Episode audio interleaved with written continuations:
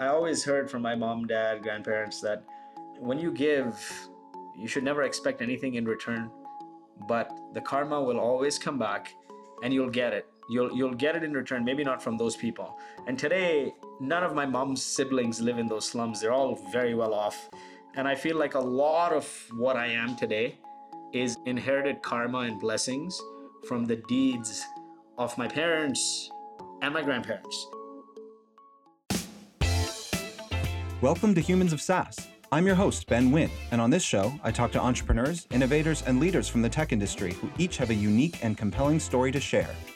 Lloyd Lobo is the co founder and president of Boast.ai, which automates access to billions in research and development tax credits and innovation incentives so companies can fuel their growth while preserving equity and avoiding red tape. I have lots of friends who have done SR&ED applications in Canada who could sorely use their service.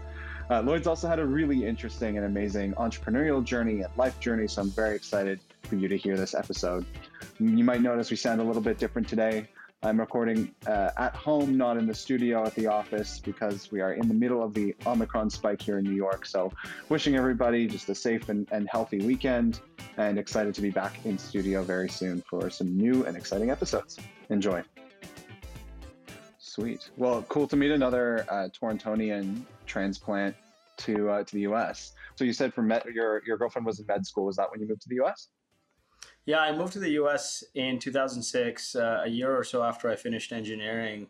And uh, yeah, my girlfriend was and now wife was in med school in New Jersey, so I followed her along. Okay. Um, and then she got into um, a residency in Philly. We moved to Philly, and then I begged Oh, her wow. to move. I begged her to move to San Francisco because there wasn't much of a startup scene on the eastern US, East Coast US in 2006, seven, right? So I begged her to move.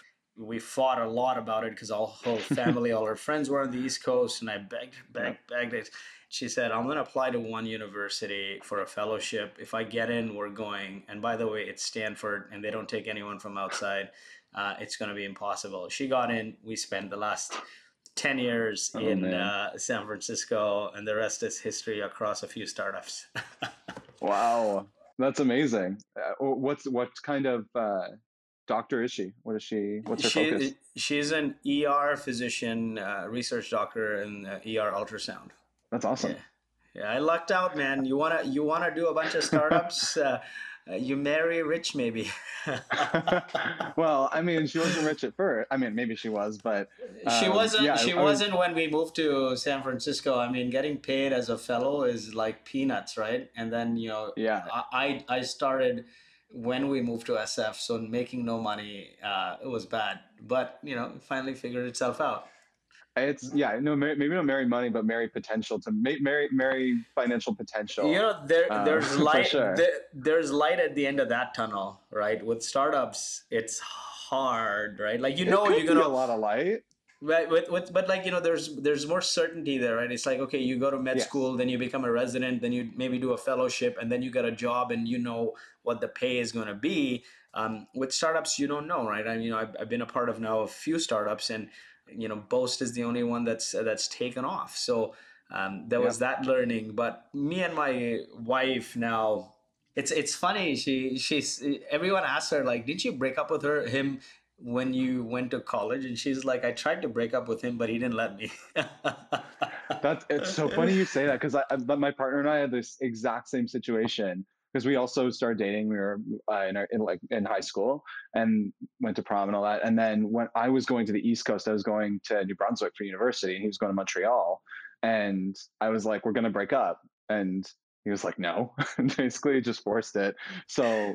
That's what she uh, I she, mean, she, it- she said. She said to me, "Oh, you know, everyone in uh, all my cousins, all my friends are saying you got to break up and when you go to college." And I'm like, "What kind of reason is that? Do you want to be with me?" And she's like, "Yeah, I don't want to break up." So then I'm like, "No, we're not breaking up just cause, cause, right?" And then now, Yeah. 15 years or 20 years later, and uh, and three kids in. Wow, that is amazing, and it's funny that that's been the. I, there are definitely some parallels here because, but it's funny. I was going to say before you're saying that like you know tech is the uncertain route, and then you know the med school and going down that pathway was there's more certainty, which is totally true. But, but you know, again, sort of a funny parallel because for us, for my partner and I, tech is our steady thing, like me being because he's a photographer. So for me, like I'm the right now the steady, you know, this is a proven career path that I can go down in terms of at least working at startups and you know Series A and B and building. Well, but you know, let me was... let me clarify there, right? I'm saying being a founder is an uncertain path. Yes. But like tech is tech is pretty de-risked right now. Where you know you're you're at a great company like Catalyst, and in fact, I know Kevin for a long time because in my previous startup, he was our first paying customer at DigitalOcean. Oh, really? Uh, yeah, yeah. That's how we know each other. That was so. Which startup was that? That was Speakeasy. It was a, a calling app for salespeople, and uh, and DigitalOcean was using it for their sales team to do conference calling. And and basically, what we do is automatically update the CRM once the call is over and generate a next set of mm-hmm. action items. But that the calling tech never worked. It kept like hanging up like 10% of the time. Oh, we, no. shuttered, we shuttered the company. But that's that's how I know oh, uh, Kevin, right? I mean, like working at a, a successful startup is is pretty de-risked, I think, in, in 2022. Which is awesome. Which is why more people should do it. Definitely. definitely. I, I wanted to ask you about that that journey though, because you know we're we're joking about it a little, but you know you were supported by, and you said, and I think I read in an interview that you and your co-founder were both supported by your spouses, sort of through your your founding journey. But it was something like eight years, right, between when you started working on this and when you actually raised your your first round. Yeah, definitely. It was a it was a long time, but I you know the journey is not quite linear like that, right? So um, yeah my co-founder and I had known each other since university. We were best friends. We were partners in every project, business or no business. The business fights or you know love aside, ups and downs were like family in personal life. After engineering, he got into Johnson and Johnson's engineering leadership program, built software there.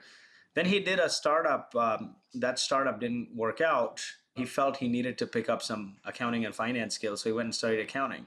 And that unique combo mm-hmm. of engineering and accounting took him to the world of tax credits, right? Because um, right. globally, hundreds of billions of dollars are given in R&D tax credits and government funding to fund innovation because innovation drives the economy. Mm-hmm. But the problem is the application process is cumbersome. It's prone to expensive yep. audits, and it takes a long time to get the money. It, it's it's basically you gotta you gotta dig into the tech you're building and write these long reports. And you know, accountants t- typically don't understand technology, so he had this unique combination of engineering and accounting that he could prepare these reports. Um, and after engineering, I moved to the U.S., worked in product and growth at a number of venture-backed companies that didn't quite work out, um, and then moved to San Francisco. And around that time, he called me, and uh, you know, just when I was sort of considering moving from Philly, uh, before my wife even even got the fellowship, he's like, "Hey, we should do a company together." And um, I, I think this R&D tax credits is interesting. It's a cumbersome process. It's prone to frustrating audits. Takes a long time to get the money. We should do something in that, but we can explore other ideas too. Back then, the culture of hustle porn was pretty strong in this in the startup ecosystem. Still is, I think. Yeah uh, to some extent. And so my CEO the, uh, at the company that I was working at, I was I was running growth there. Um, he would say, "I see everyone as lemons, and I want to squeeze as much as possible." And I would be in the oh, office. God. I, I, I would be in the office till eight, nine p.m., ten p.m. sometimes. And one week I started going home early, like six. Right? I How dare e- you? Yeah, yeah. So like few days he watched that and he sent me an email. He's like, I he's like, I like it when you're in the office till eight, nine o'clock and the last to leave. Um, I see you're going home at six or earlier this week. Um, I'm worried you're checked out uh, mentally. Um, your wife is in residency. She's a resident. What else do you have going on that you need to go?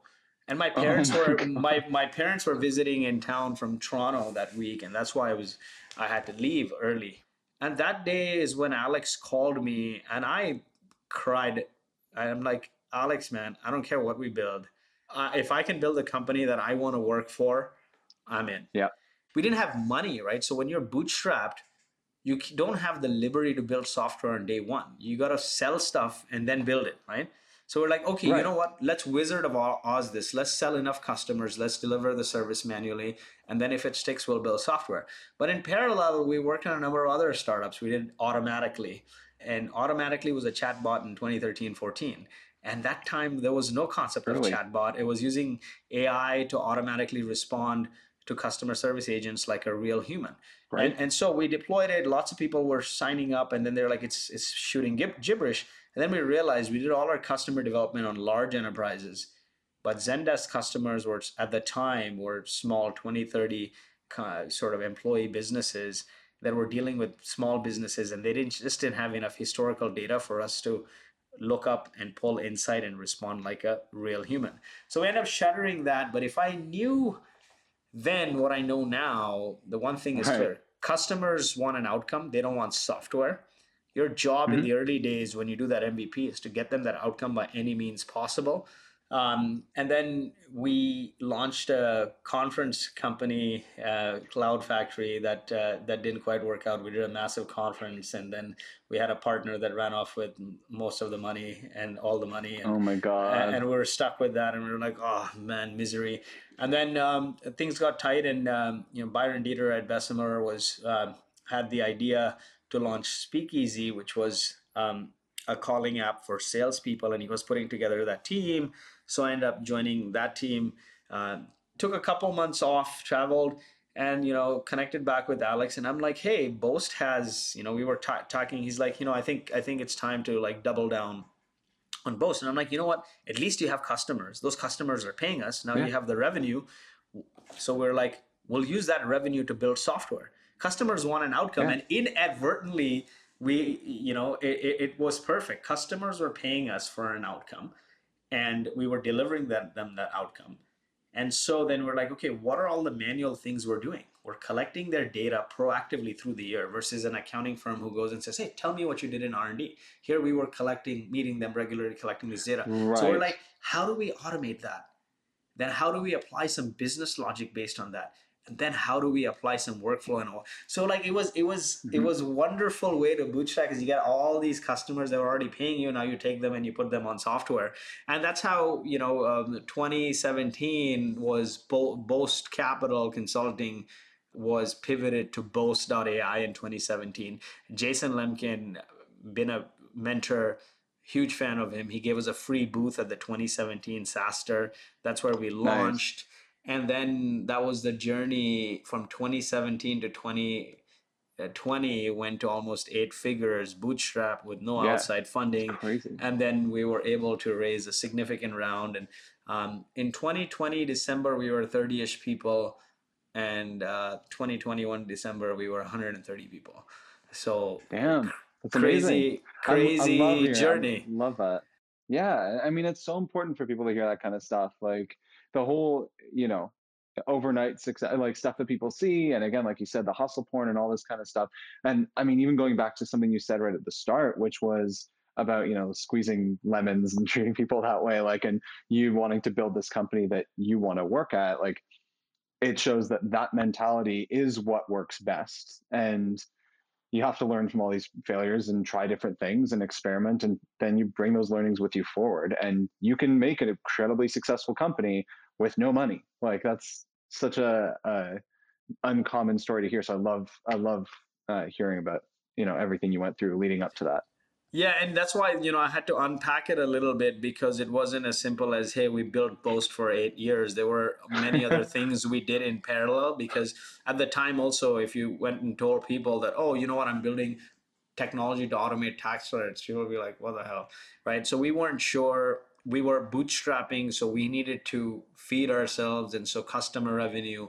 Plus, we tried a bunch of other sexy sort of startups that didn't work out. So there, there was a lot of like ups and downs through that journey, right? It's like the drunken Yep. founder journey. Like you think you're up and then you're down and this fails. And there's a lot of uncertainty, but the one thing is clear. And, you know, I run the traction community. We got about Mhm. 110,000 subscribers. I interview two people every week. Like yesterday, I interviewed Jason. Nice. And he's like i don't believe in the concept of serial entrepreneur. Once you've found something that could be great why not keep building it? Look at larry ellison. He's the richest guy in saas. Why not keep building it? Why why like sell early do stuff uh, more and more? He's like at 10 million arr even if you grow 50% year over year in nine years you're a billion dollar company so Yeah. he's like, why do something else and restart because it's going to take you four or five years to catch up.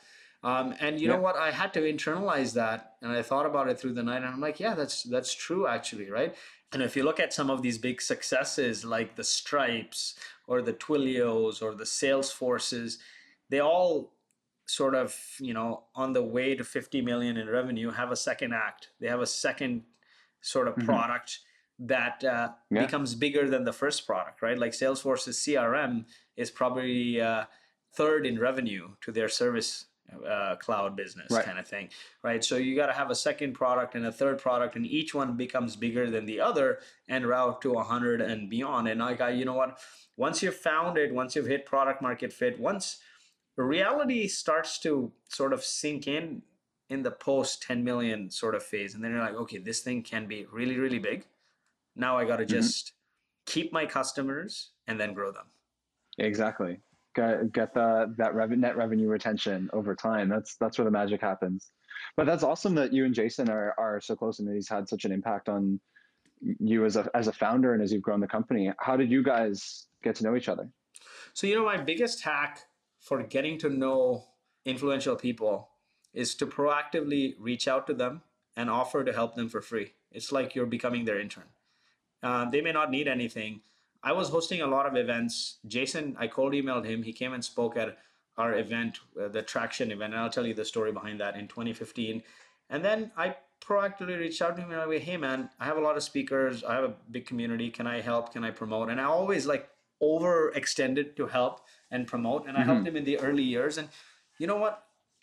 I may have not helped him as much as he paid me back with his help. Free booth or uh, the last IRL conference he had in 2019, our closing keynote dropped off and he bailed us out last minute by coming to speak.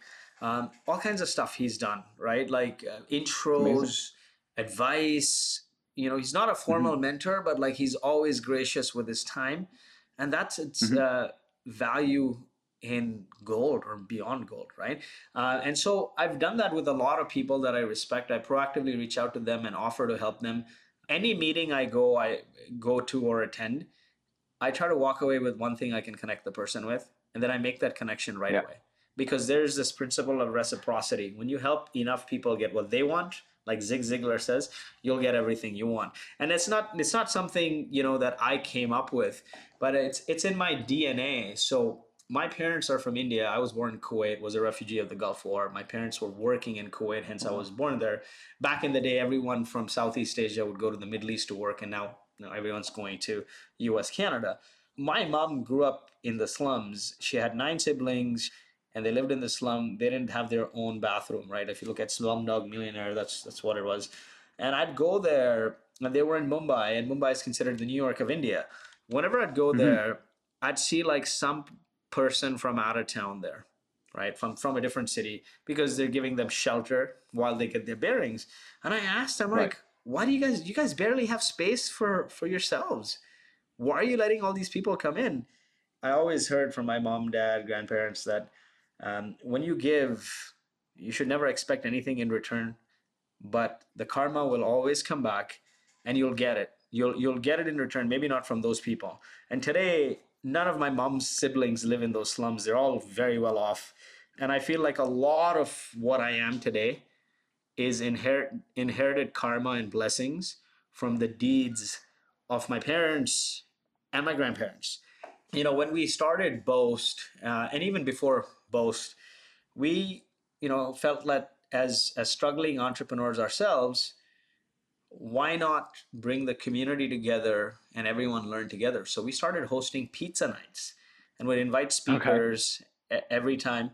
And uh, and would invite a bunch of founders to show up. And every time we'd host those pizza nights more and more people would come. Like five turned into 50 50 turned into 100 and then it got so big that we said we'll host a conference. Then that conference evolved into a hundred plus events a year, two webinars a week. Our YouTube channel has 1.5 million views. It's turning into a podcast. A book is coming out on it, IRL conference, and we donate all the profits. We called it community traction. I'm a big believer in community led growth. I'm speaking a lot about it on that topic. And um, we called the community traction because we didn't want people to feel that they have to come to learn, but also be sold to. We didn't call it the Yep. Boast community. We called it Traction. So people f- genuinely felt that uh, they can come and learn. And still today, I get uh, great praise for it. We do two webinars a week. We get average like 500 to 1,000 people show up each session. Promote the Tuesday session on. Sunday, the Thursday session on Wednesday. It's live, and then and then we record it, put it on YouTube, and then uh, post it on the podcast. Genuinely, like I got COVID, I almost died from COVID, and you can see the messages on my LinkedIn saying the karma of the community won't let you go so so quickly, right? And and I fundamentally believe that the joy of giving is second to none, and you become the collective good that you put out there. And it's not bullshit. It's it's true. It's how how I I lead our lead my life. And um, Yeah. you know, we donate the profits from Traction. We don't make money from it. Yeah.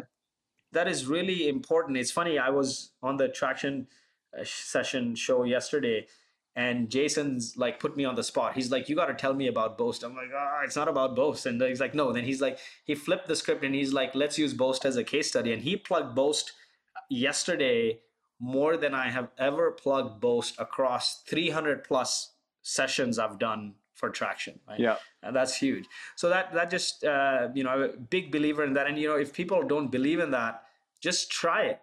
You know when you Yeah. see somebody else smile, it brings joy to you. It brings you mental peace and it brings you calm. Today's show is brought to you by Catalyst Software, the fastest growing customer success platform on the market.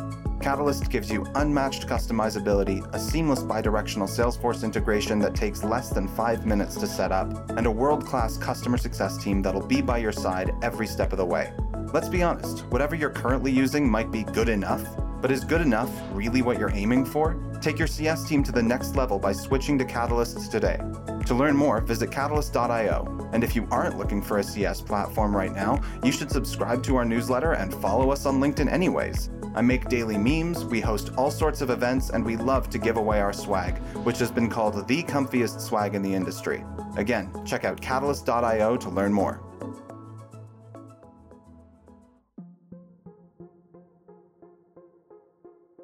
I, absolutely love that, and I, I mean, I'd read before, you know, your, some of your stuff and talking about your, your value, central value being give before you take, and it's so- something that has been one of your core philosophies, which I love. And and community led growth is what we every company should be focused on. Like it, it's, I mean, not even from a growth perspective, even though it will help you achieve insane amount of growth, but just like it's going to seep into your culture it's going to seep into your product it's going to seep into everything that you do because if you're putting good things out there and helping other people for the sake of helping other people like that will translate into your culture and your productivity in a million other ways that you haven't seen or even like you said just even building that good karma and building that great i mean even if people don't like the use of of the word karma to describe it building up brand equity right? Like building up whether it's personal equity for yourself or brand equity as a company you disagree? Definitely. Yeah, no, I, I agree with all of those points, but you know, that is the outcome. If you don't have Mm-hmm. the DNA of giving, you shouldn't build a community because it's eventually going to come across as kin tribe. So this in the last six Right. months, in the last six to eight months, I've been invited by many VCs and many organizations to come and give talks on community-led growth. I have a book coming out on community-led growth in August. Um, we'll launch at our traction.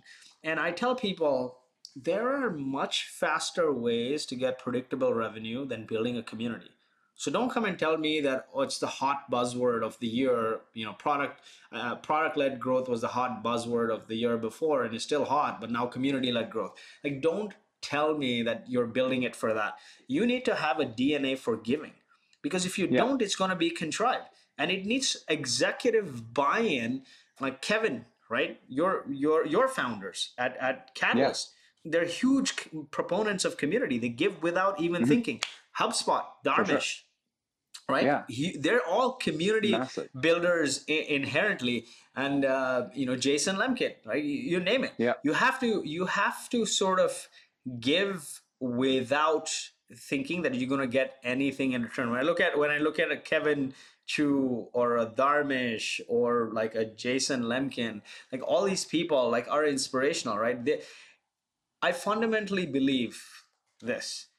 Yesterday's novel technology becomes today's option and tomorrow's table stake. Everything eventually becomes a commodity.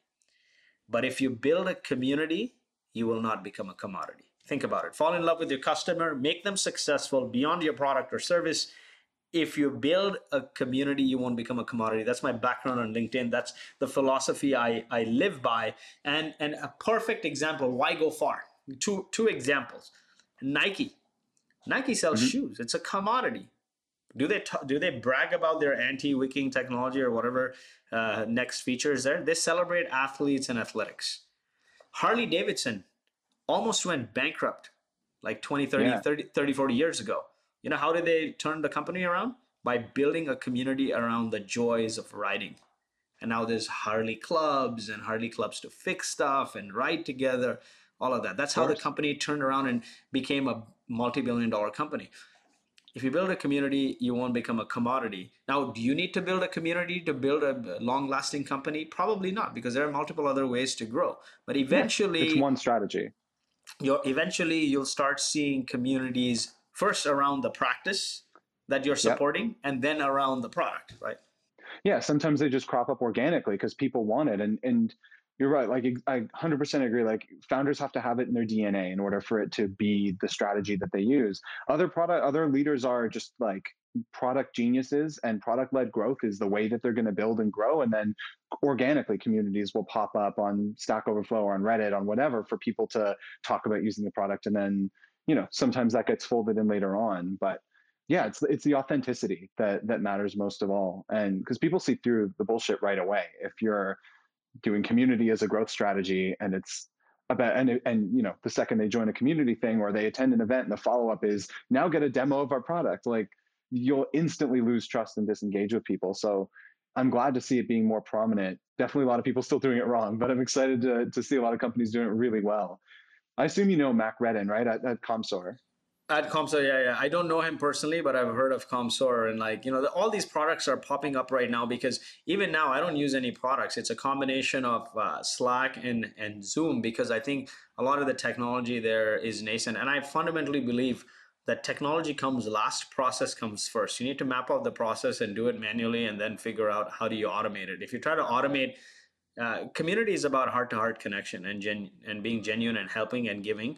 Um, you can't automate that in the in the in the beginning. And another question to ask yourself or other leaders and and you know it's beyond a question you need to observe their actions is do you care about power money or impact? And if you look at this theme, right, people who care about power very deeply and and and you know they may say I don't care about power, but just look at their actions. Are they what are they doing that shows that they care about power? People who care about power destroy relationships in the long term. Uh, they don't want to make mm-hmm. the pie bigger because they want the control. People who care about money make very short-term decisions, right? Like the mm-hmm. Wall Street or whatever. If you want to build something long-lasting, you got to focus on impact. And the way to build impact is by building a community. Definitely. I mean, it's for me, it's a it's a bit of a balance. I don't know. I wouldn't say I disagree, but I would say that like one of the things I I find it sometimes hard to strike a balance between is like you need a degree of power and money in order to create an impact in to a certain extent. You can do a lot for very little. But the more theoretically, the more power and money you have, the more of an impact you're then able to have. You can take things global, you can buy products that will enable you to scale the impact that you're making. So, and I mean, I'd be curious. Like, uh, definitely, I, definitely agree. Definitely agree with that. But I'm not saying it from from that vein, right? Like you need a little bit of power. You need a little it's like the ultimate money. goal. Yeah, like if it's like if, where's their end state? Yeah if all you care about is money money money money money money money and you're thinking about squeezing the last dollar then you're going to make penny wise pound foolish decisions right? You're going to be like oh i'm going to optimize for for what's on the balance sheet this quarter. Or if you're like ultimately thinking about oh i need to control everything i need to control everything then you end up giving nobody any autonomy and everyone's shit yeah. scared of you. That's that's what i'm more talking about. I mean you need a balance of all three with like impact at a very high level 100% ultimately everything should theoretically lead into impact for your friends your family your community like whatever you're doing in life. If your ultimate goal is money and power you're going to be a pretty sad person to be around so um, definitely a line there. I, I, wanted to ask you about your close call with covid. Like it, it, seemed really scary from everything i was reading and seeing. What was i mean I, i'm sure people are tired like i've been hearing a lot about pandemic and we're you know omicron spike right now in new york but i'm I do think there's a lot of value in hearing sort of what came out of that experience for you and, and did it were there any sort of fundamental ways that it changed you? You know, Kevin also went through the same thing, and he went a, had a very hard uh, time, and he was very helpful to me because he'd send me messages and resources. Yeah, you know, my whole family got it uh, just after our fundraise announcement. And uh, Jan 2nd last year rolled around. I woke up unable to breathe, was coughing blood, had to be put on oxygen, was in the hospital. Yeah. Man, uh, my wife, despite being a doctor at that hospital, wasn't allowed to see me. So she set up a 24 7 Zoom. And when she set up that 24 7 Zoom, I freaked out. I'm like, geez, I think I'm not going to come back from it. The pain was nothing like I experienced. I was coughing into May probably, um, right? I had this wow. lingering cough pain it was very hard, but it also forces you to think through a lot of things, right? It forces you to think about um, what's important in life. And I realized if I just died today, you know, the one thing my biggest regret would be I didn't spend enough time with my family. I didn't see my kids growing up. I got two girls. I uh, now I have a boy as well. After that, we made, went and made another baby. but uh, but uh, as soon as I you know got out of the hospital, I, how that works. But um, I, I, I, had not I had not spent uh, enough time connecting with my kids, and you know I was very distant from them. Always on the phone, always work, always having this fast twitch to respond to the next message, or text, or Slack message, or LinkedIn message, or whatever. And and so I hadn't spent enough time with them, and that would have been my biggest regret. I did not spend enough time with my kids, and you don't want to go like that, right? And so that was a big learning. And then you know you adjust and you make changes but then we had fundraise so we went you know we had to hire all these people and all this growth and all that stuff came along and and you're running around and then late summer my daughter tells me hey you know you said you're going to spend more time with the family and she's eight but you really mm-hmm. didn't right? And i was my covid story was in the sf business journal so she's like all everything you said in there is like a lie. And, and i'm like you know wow she called com- you out. she called me out and she said you know because in the first two months that i came back i i did but then like i went back to old habits. Old habits die very hard yeah. right? And and i told her that hey we're over 100 people right now and it's important to you know make sure we care for everyone uh, and so that there's a lot of work and she's like why don't you go and work for another founder like yourself this is an eight year old so you can spend yeah. more time with us it's a smart eight year old yeah, and and so then I started to realize, and I think founders don't do this enough. They don't hire.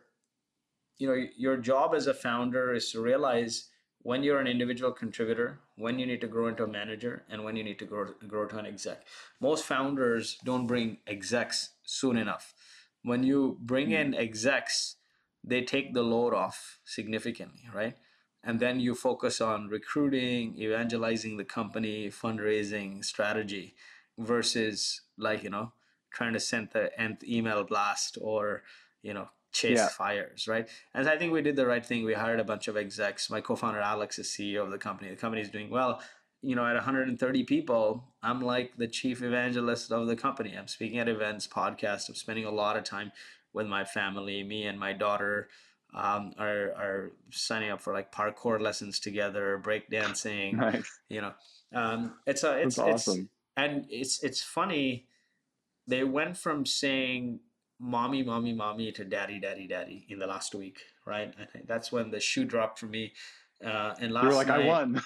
yeah, eh, you know, I, I felt like I achieved something, right? Um, last night, my daughter tells me that I really like how you're spending time with us. Thank you that was that that really uh, you know the effort was helpful. I also did like a near 30 day digital detox. So on on December 17th, I deleted all the apps from my phone. LinkedIn, Slack, Facebook.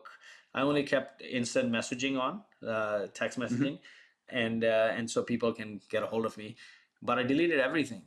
So 30 days of doing that helped me realize that when I spend more time with my family, and that is important because you know just my daughter saying in august that you spend more time with us and everything you said after covid was a lie to daddy you spend so much time with us i love the new you thank you right so that's the one i don't feel fomo anymore i don't need i don't have the need to have this fast twitch to you know any social or you know likes or whatever yeah. right like uh, no desire to post so like I, I lost the, i sleep better I used to sleep really crappy, four or five hours. Now I'm sleeping like um, seven, eight hours a night, and I just overall nice. feel uh, feel healthy. I'm able I'm able to sort of think without interruption, act without interruption, behave without interruption, eat with my family without interruption. So those 30 days of uh, sort of I'll call it digital detox, although it wasn't fully digital detox, meaning I'd still every every day log into yeah, my laptop. You weren't in the cabin in the woods. Yeah, yeah. So so the the thing there was I wanted to do something sustainable. My apps are still off on my phone. Like I've I've, I've not mm-hmm. downloaded them back, right? And uh, nice. and so make an effort to just you you know if you're forced to just check in when you use your laptop, that's great. Then you can shut off, right? It's true. I I I, I love that, that hearing that and, and hearing sort of everything that came out of it. I, I started my New Year's resolution like was to get you know more of a divide here, and so I have a separate user account on my laptop. So when work is done, I log out of you know at a specific time. I log out of my work one, sign into my non-work one where I'm not logged into anything. I don't have any of my work stuff, can't access it, um, and that's been helpful. But my phone like i i go back and forth i'd love to delete slack off my phone but the the struggle i have and it's probably one that you've had i mean at boast is that like i love what i do i love my job like i love what i'm doing every day even when it's hard i still love it and so sometimes i want to work more and it's like sort of bad to say or feels weird to say but it makes it harder to justify that divide between when i'm doing work and when i'm not doing work you know yeah, you know, life and business is a marathon and it's not a sprint, right? And uh, it's important to put the oxygen mask on yourself. Your business is second. Like when you're on a plane, you got to put the oxygen on yourself before you put it on mm-hmm. your kid. like, you know, your business, your work, or your hobbies. Because I feel much stronger and more focused business wise now in the last 30 days than I ever did because I've made time for myself. And so 2022 is not a year of personal goals for me because my co-founder CEO of the company, we have all the execs, we have over 100, 130 people. So they all have business goals, right? So my personal right. goals this year are every 30 days I'm going to learn a new skill and I'm going to try to be, you know, somewhat proficient at it. Nice. Uh, whether it's what's the, what's the next one? Um, so uh, you know, I'm trying to learn parkour uh, nice. I'll see if I can pick it up in, in, in four to six weeks. I have a few things lined up. So one is uh, breakdancing, one is parkour, yeah. um, one is calisthenics. I really by June want to do yeah. a, a, human flag. Uh, you, you see those where you, oh when you're on the side of the bar yeah, yeah, yeah yeah I, I want to learn I want to learn to DJ and I want to learn uh, bachata Latin dancing Oh, amazing! That sounds like a fun, fun six to nine months there. Yeah. So my my year started with I'm gonna chronicle my 30 days of digital detox. I spent that time in Mexico with my family and a lot of close friends. I'm gonna I'm gonna chronicle that, and then I'm gonna talk about okay, what do I do for the next 30 days? Chronicle that, like every every skill I learn, because I think like you know when you learn other things, you become smarter. Because if you're on autopilot, you don't learn. Um, growth comes from pain and suffering. Pain is the precondition for growth. To grow, you got to learn new things. And if you learn new things personally, like I want to learn to speak Spanish, um, can I accomplish that in 30 days? Let's see how proficient I can get if I do it every day. I'm sure so like, Duolingo can get you close. Yeah. So when you when you push yourself and you fail, and then you push and you fail and you push and you fail, and then you eventually get there, that grows your mind and that makes you stronger in business right and i found that because inadvertently as a bootstrap founder i've had to learn everything from seo to building yeah. websites uh, to doing sales to running product to running marketing to building an email list of over 100000 people all of those things i had to learn before i got good at it right and in, yeah. in, a, in a rapid fashion often because when you bootstrap if you don't learn, learn these things in a rapid fashion it could be the difference between you getting extra couple customers and eating, right? When you bootstrap. Yeah. So I'm like, hey, can I like what else can I learn in rapid fashion? So that's yeah. that's my goal for 2022 is a year of personal goals because I'm confident if I hit the personal goals, the business goals will get hit too. You should do a, a subset in the traction community of like a 30 day challenge and have everyone see who else wants to do like a new skill every 30 days and share. It's always fun when you do it as a group, right? When you're chasing after this stuff. Um, exactly. So it's one of the things I love about community. You can keep each other motivated and, you know, share successes and failures and all that kind of stuff. I really want to learn the accordion this year. It's a very weird thing to want to learn, but I feel like it's such a cool instrument. That's that's on my list. But I may get evicted. So I think I, I don't I think like I don't think I can learn an instrument, but that's why I'm I'm I enrolled in uh, DJ Academy, so I'm gonna start that next week. We'll nice. see. We'll, I'll start I'll start a few things, and then if I really like something, I'll go deep in it for 30 days and see where I land. Maybe I'll um, I'll be the resident DJ at the at all the SaaS parties next year. Yeah, Jason can hire you for SaaStr. yeah, man. That's I'll awesome, man. To all, all, all, the all the SaaS and the tech events. DJ Lobo in the house. there you go. No, DJ Boast. I like DJ. Yeah, yeah. DJ Lobo's pretty sweet.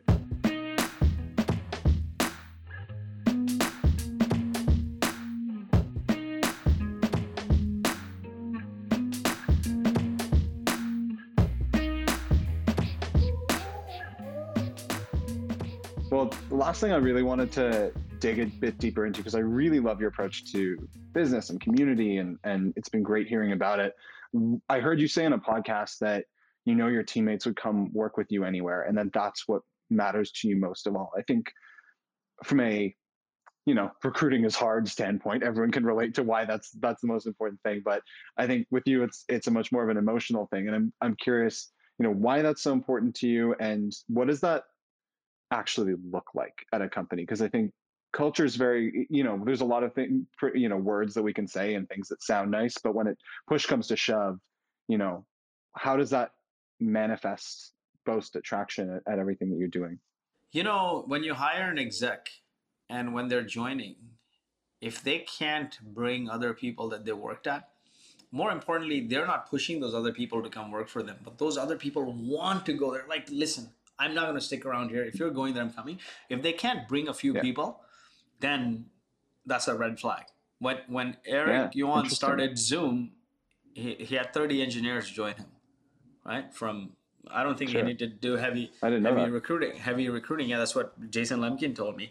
And so that is important. Like, and and the way I look at it is, you know, everyone sees business as a very transactional thing. Life and business is a marathon, it's not a sprint. Two things transcend companies relationships and passion. If you have strong relationships and bonds with people, those carry companies, right? I, I, mm-hmm. I, I build friendships, I don't build transactions. The second thing is passion. If I'm passionate about a task or skill, people quit bad managers. If I'm really mm-hmm. passionate about a skill, a task, or whatever, I may leave this company and go do it somewhere else. So passion and and and your relationships transcend companies. So when we shut down Speakeasy, our one of our sales reps, account executives, or uh, in in the U.S., he didn't leave till the last day. We were the last people to leave. Right, everyone else landed jobs elsewhere, and he went to Intercom. He had a job at Intercom. Intercom is doing so well right now. Yeah, and he he gave up that three years ago to come work for Boast Nice. You know, eh, J- Jason Lemkin calls these people the romantics. They're passionate about the leader and they're, they're, passionate about your mission and your purpose. And there's a lot of people like that, right? And that's what relationships can eh, can do for you, right? So it's it's it's a matter of it's a badge of honor for me that anyone I've worked with would come and work with me again. And that's what matters the most, right? It's not the money in your bank that matters. It's the people around your tombstone that's important. I love that. I mean, it's critical. I mean, I saw Edward did the same thing with with digital and and Kevin from DigitalOcean. Like when Edward came, the early days of Catalyst was was DigitalOcean people. So I think that's a great. I hadn't thought of that before though as a sort of an indicator, especially when you're hiring hiring executives to look for. Um, you know, non competes aside or non recruits aside, um, if people want to con- follow them where they're going, that's an incredible sign that that person's an amazing executive. Definitely. Definitely. Awesome. Well, Lloyd, I can't thank you enough for, for spending time with me. It was an awesome conversation. I'm excited to keep following on, on your journey and let me know if I can ever help you with anything. Likewise, man. Always great to connect with a fellow Canadian in the United States. Love and peace, brother. Yes.